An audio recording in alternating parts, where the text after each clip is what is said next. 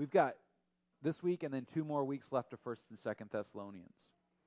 And uh, we're we started last week. We started uh, uh, uh, three parts that I called eschatos. The Greek word means the end. Last week we talked about what Paul had to say about death and those who are asleep and how he describes that. In 1 Thessalonians 5, um, and this is one of the passages that Paul does not, he doesn't have a parallel in Second Thessalonians. But in 1 Thessalonians 5, Paul draws attention to something that it, he draws out of the, the prophets, um, particularly out of the prophet Joel, this idea that he, he uses the term the day of the Lord. And so I want to I want to take a look there. We're in, again 1 Thessalonians chapter 5 and verse 1. And writing to this church in Thessalonica, he says, Now concerning the times and the seasons, brothers and sisters, you have no need to have anything written to you. In other words, you don't need me to tell you what your life looks like right now. You don't need me to tell you what's going on in the world. For you yourselves are fully aware that the day of the Lord will come like a thief in the night. And while people are saying there is peace and security, then sudden destruction will come upon them as labor pains come upon a pregnant woman, and they will not escape. But you are not in darkness, brothers, for the day, that day to surprise you like a thief. You are chil- all children of light, children of the day. We are not of the night or of the darkness. So then, let us not sleep as others do, but let us keep awake and be sober. For those who sleep, sleep at night and those who get drunk are drunk at night. But since we belong to the day, let us be sober, having put on the breastplate of faith and love, and for a helmet the hope of salvation. For God has not destined us for wrath, but to obtain, obtain salvation through our Lord Jesus Christ, who died for us, so that whether we are awake or asleep, we might live with him. Therefore, encourage one another and build one another up, just as you are doing. Now, I want you to, to take a moment and I want you to uh, look at this, this passage and see the division that Paul makes between dark and light. The, the, the idea that he's, he's using, he's constantly switching back and forth. Um, and, and he's talking about two groups of people. He, t- he says, For you yourselves are fully aware that the day of the Lord will come. But then he says, he, he flips this and he, he puts a metaphor. He says, like a thief in the night. Now think about the way that he's put two opposite things together day and night. The day of the Lord and the thief in the night. Now, if you were a Christian in the 70s, the early 80s, you lived through a particularly terrible movie called A Thief in the Night. If I remember correctly, that's the one where there's like grasshoppers. Or is that the one with the guys with the Darth Vader helmets? I can never remember. Cheesy Christian movies go a long way. It's they're great for Mystery Science Theater 3000 if you ever want to just kind of sit and redub a movie. Anyway, there was this obsession with this idea of, of, of, you know, Jesus is coming any day. Now, it's nothing new. It was just that people had movies to be able to make. They had cameras, they could make movies about it. My, my grandparents, my dad's parents, got married at 16 for a lot of reasons. I won't get into all the details. Um, but one of the reasons that they got married was that they were so concerned because they had heard from a preacher that Jesus was coming any day now. They were so concerned that if they didn't get married soon, they were not going to be able to do what married people do, and they were going to go right into the kingdom. And so they got married at 16. Um, they were married for like ever. I don't know. It was like 65 years, I think they were married. So it was it wasn't that bad. And they, you know, they produced my dad, and so that was cool. But but they were there was this there was this whole uh, this whole idea, and and we've all seen it happen. I mean, there was this moment uh, in the I think it was the 90s. There was this whole series of books called the Left Behind books, which made a lot of money and bought Liberty University like three hockey stadiums. So. Um, but uh, because Jerry Jenkins donated all of his money to them. But but the um, there was like there was like this series of books and everybody was worked up about the end times and went and there was a really really kind of not awful movie made about it and then they remade it with Nicolas Cage and if you haven't seen this just imagine Nicolas Cage in a Christian rapture movie. It is high quality acting. Nicolas Cage plays Nicolas Cage like nobody's business. Anyway, um, there's all of this obsession about this, uh, the thief in the night and, and the mystery and all this stuff. I want you to I want you to see what Paul is really getting at because people will argue about the, the doctrine of end times, eschatology. Put three theology professors in a room, tell them to talk about eschatology. They'll have six opinions, a murder, and a lawsuit. What Paul is really making a point here about is the reality of Christian awareness of the times. He is he eh, there is a lot of theology in this, there's a lot of doctrine in it, but I want you to get this. If there is one big idea he wants you to have, it is that Christians have to have their eyes open. You've got to be awake, you've got to be sober in a world of darkness. Now, I want to break down what he, what he does here. So let's let's just if we make two columns, right? So there we go. It's perfect. Um, if we make two columns, he talks about a group of people. They say peace and security, peace, peace, security, security. Everything's going to be great. Don't worry about it. Everything's fine. And then he says, but sudden destruction will come upon them. So he immediately draws a parallel. He says, look, there is, there is a, a way of thinking in the world that is so oblivious to the realities of life. Now, I don't mean to in any way, shape, or form demean or, or under speak down about natural catastrophes. So, so I, I want to put that, that, that right there. But when after I say that, I, am you know I'm going to say something that people are going to get upset about. Does it surprise us at all that every once in a while there are huge storms that destroy cities built below sea level. Now, now, now, Bob worked at the New Orleans after Katrina. He was he was there, all right. Um, and everybody was talking about everybody was talking about you know the levees and all of these things and all this stuff about about the storm. And and it's terrible that there was a loss of life and terrible terrible loss of property and all those things. But listen, when you build a city below the level of an ocean that you know has massive storms in every once in a while, why are we surprised? Uh, how many of you have ever heard of the, the, the flooding of the Mississippi Valley in 1927, I think it was? 1920. Ever, no one's heard of this? This is actually the reason Herbert Hoover was elected president, believe it or not. So it would have been 1925, I think. It did. It did. You're, that's exactly right. Um, there was a massive, massive re- flood of the Mississippi River uh, Valley. And all these people that lived in the mud bottoms, the, the section of the valley that got over that got flooded over, um, they, they, they were completely driven out of their homes. And the president at the time was Calvin Coolidge. Um, Calvin Coolidge, he was known as Cool Cal because he absolutely did not want to be president. He he uh, he kind of lucked into being president. It's a long story. He I, they jokingly say that he got to the the Oval Office, which of course wasn't his office at the time. Pulled the desk chair, pulled a, a drawer out of his desk, propped his legs up, and took a nap for four years. Um, Herbert Hoover, who everybody knows from the Great Depression, if you took a history class, is like and the Hoover Dam. Herbert Hoover was the most successful businessman in America at the time and he was, I believe, the Secretary of Interior. Uh, um, and uh, the de- the actual details of of which office he served didn't matter. But Herbert Hoover said, "Why don't you let me handle this?" And Cool Cal went, mm, "Sure." And Hoover went and he organized camps and he, he had like a manual for how the tents had to be set up and how food was transported. And he saved hundreds of thousands of lives. He, he did a, a tremendous, tremendous job. He was an awful president, but he did, he did a good job there. Um, and and that, that flood, I mean, did it surprise anyone that the Mississippi River flooded?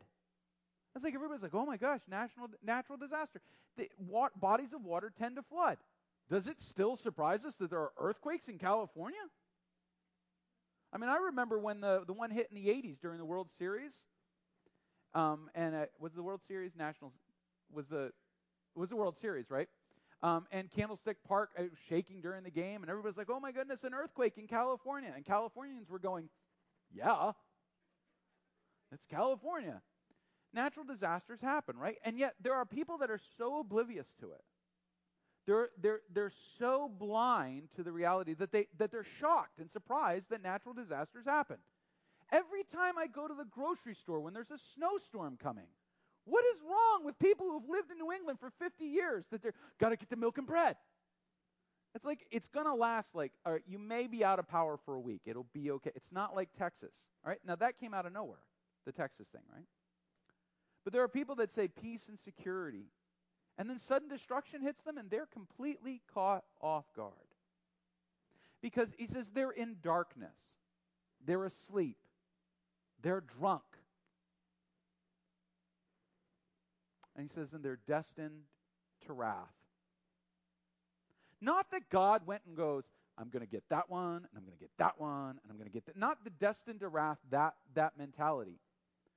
But if you walk in the dark in a household full of children, you will find, am I wrong, the one Lego laying on the floor. All right? If you're in the darkness, you are destined to have something happen to you.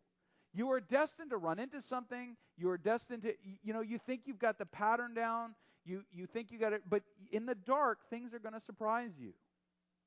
When you're asleep, things happen and you don't know. When you're drunk, your perception, your, your ability to see what's going on is, is warped and distorted. And so when Paul is talking about these people that are, they say, oh, it's okay, it's not a big deal, nothing's going to happen. They're unaware. They're on, in, in uh, self defense, we call it security white. So, so there are four layers of, of, of, awareness of a situation, and this has nothing to do with this sermon, but might be useful to you. Uh, white is uh, that person who um, crosses the street while looking at their phone without even looking up. That's security white, oblivious to everything that's going on. Then there's security yellow. Security yellow is when you're sort of aware that things are moving around you, but you're not in a defensive posture. Then there's security red, which is you're aware that there are things happening around you and you are prepared to defend yourself. And then there's security black. You're dead. You, you did not pay attention and you were gone.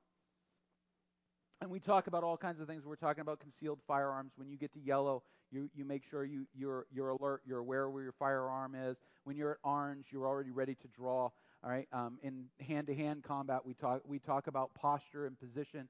Um, whenever somebody starts to yell at me, which for some reason happens more often than you think it would, um, uh, particularly about my dog for some reason. I mean, he's like this tall, and I don't get why he's such a threat to people. Like, don't let that dog near me. I'm like, what is he going to do? Nibble your ankles? Like if he jumps full extension, he gets this high. He can't even jump on my bed. What are you worried about?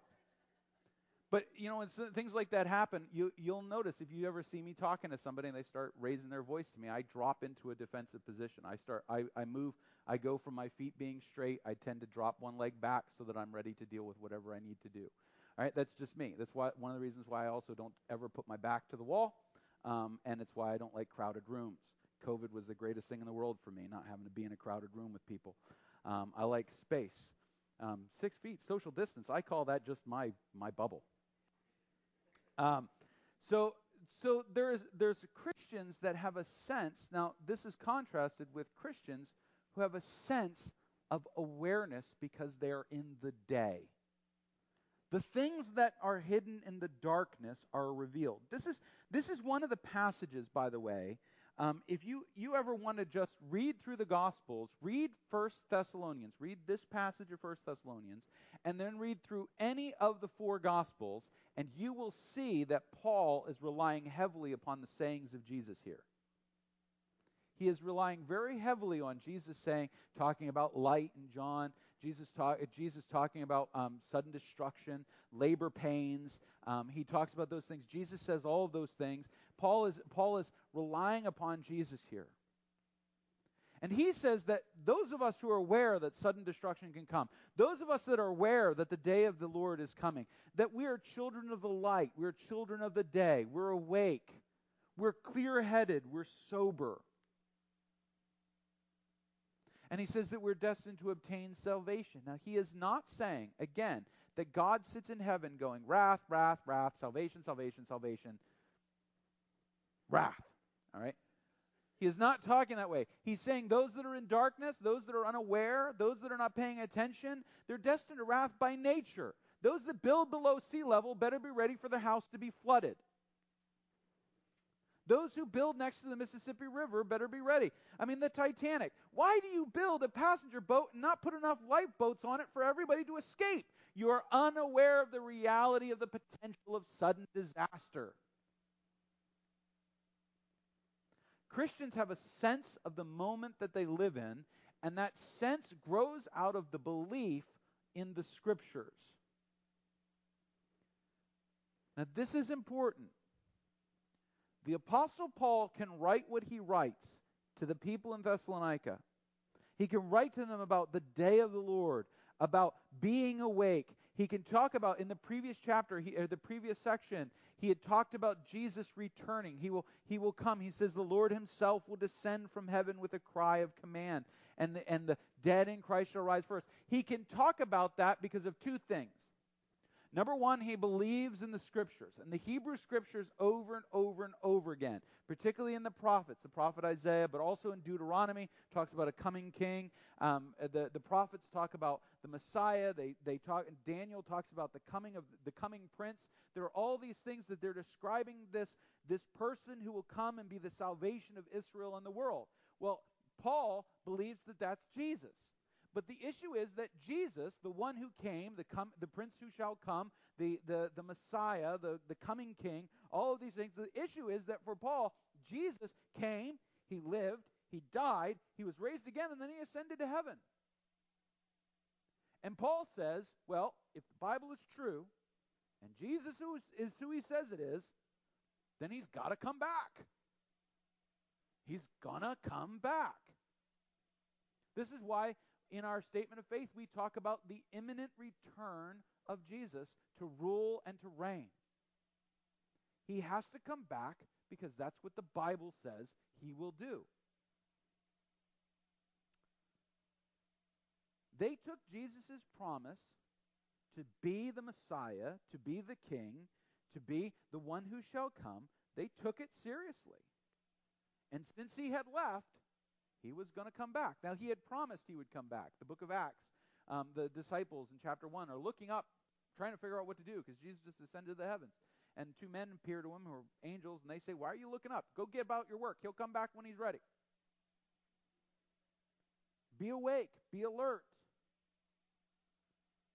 They knew that Jesus was going to go away. By the way, Jesus tells people this over and over and over again. You go through the Gospels and you find Jesus telling all these weird parables where the king or the prince or the owner or the, the, the master or whatever keeps leaving.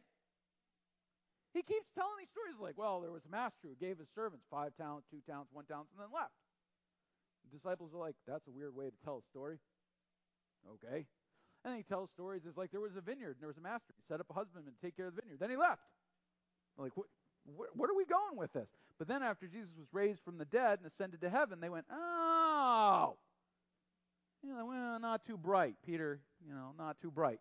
Um, and he says, oh, well, if he left, he's got to come back. He told us all those stories about leaving and coming back. Oh, like dawns on Marblehead. They had a deep understanding that Christ was the fulfillment of the prophecies of the Old Testament. The prophecies of the Old Testament had not been completed. Jesus had ascended, therefore he must return. And Paul says to them, So be awake. Be awake. Don't, don't live like you're in the darkness. Be aware of the world that is around you. So often Christians just let life happen to them. Their faith is passive. They say, I believe in Jesus, I go to church, I read my Bible, but, but their, their, their faith is not active to deal with situations. They say, well, this is a Bible thing, this is a Jesus thing, but this is a real life thing. So I got to make sure, you know, I don't let the Bible things interfere with the Jesus, with the real things, and the real things don't interfere with the Bible things. We kind of keep it separate. Or there's questions like, well, you know, the Jesus thing, that's not really working out in this scenario. So what if we try the, the, the real life thing? Maybe the Jesus thing needs to be refixed to, to fit with the real life thing, and then life will be better. Paul says the Jesus thing is the only thing. Be awake, be alert, be ready.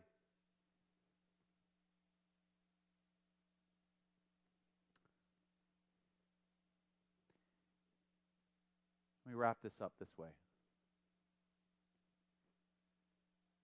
In the dark, you are alone.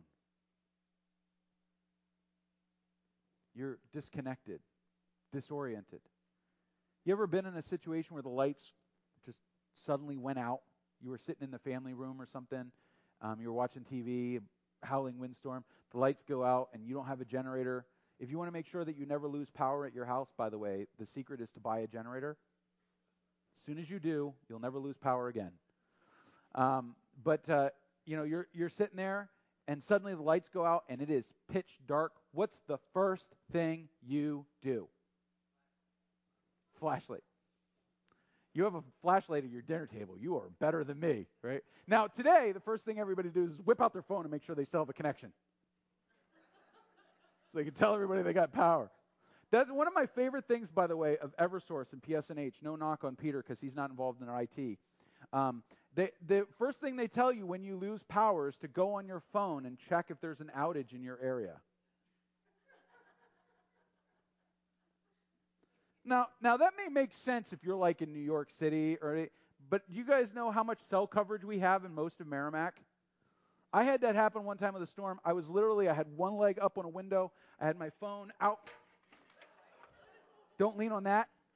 Uh, I had my phone. I had my phone out the window, like so I could get one bar, so I could check the PSNH website to see if there was an outage in my house. Right? Um, you know, as soon as it's dark, now we say the first thing we do, check your phone. But the first thing you do, realistically, if you're in a situation and suddenly you're in the dark, is you check where everybody else is. Are you okay? If, if your kids are upstairs playing in their rooms and the, the lights go out, hopefully, hopefully, your first concern is getting to where those kids are. Because children in the dark can do all kinds of interesting things. You know, they scream, like, I am going to find them. Um, but we, we, we want to find everybody that's around us. You ever been in the pitch dark completely by yourself? How unnerving that is? That moment. Here's a great uh, example. This it's not pitch dark, but it's very similar. You ever been driving through a terrible rainstorm by yourself? When you can't see three feet in front of you and you're on the highway and everybody was going 70 miles an hour and suddenly the rain started and then there was nobody to see? How terrifying is that moment? In the dark, you are alone. You're disconnected. You cannot see. But in the day, in the day, when you live in the light, you can see the people around you. You can draw strength from those who are around you. When you're going through a difficult situation, you can find faith and hope in those that are going through it with you. You're walking together. You're children of the light. You're awake. You're sober minded. And Paul says, so encourage one another and build one another up, just as you are doing. He says, it doesn't matter. And I, and I tell you this, it doesn't matter if you can calculate the day that Jesus is going to show up. If you do, calculate the date of Jesus' return, I can virtually guarantee you will be wrong. But it doesn't matter whether we do all that complicated prophetic things and move it around. What's important is that we encourage each other that Jesus is coming back. Whatever is going on right now, it is a matter for the darkness. Those in the darkness are going through. We are the followers of Christ. We live in the light. We have His Word to guide us into the kingdom come. We, we have one another to encourage us when we stumble and struggle. We are not alone because the Holy Spirit has brought us together. We can encourage one another. We can stay vigilant for one another. We are aware of our surroundings because we're in the daylight.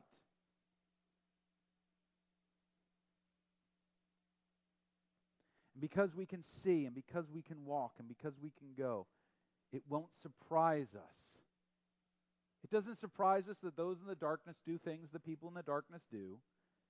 And it doesn't surprise us when the Lord of light does what the Lord of lights does. And we can celebrate what he's doing in the day. So we can choose, as followers of Christ who should live in the light, we can choose whether we will be in the darkness of our own making by being drunken and asleep, comfortable, or we can choose the divine, uh, the divine hope that is born in the daylight when we walk together and are encouraged in Christ.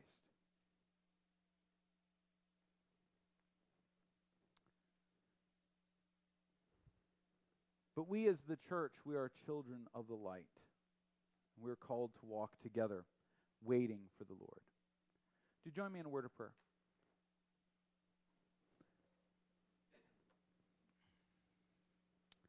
Father, as we are continuing our worship that extends beyond the back doors, takes us out into a world that is full of plenty of darkness.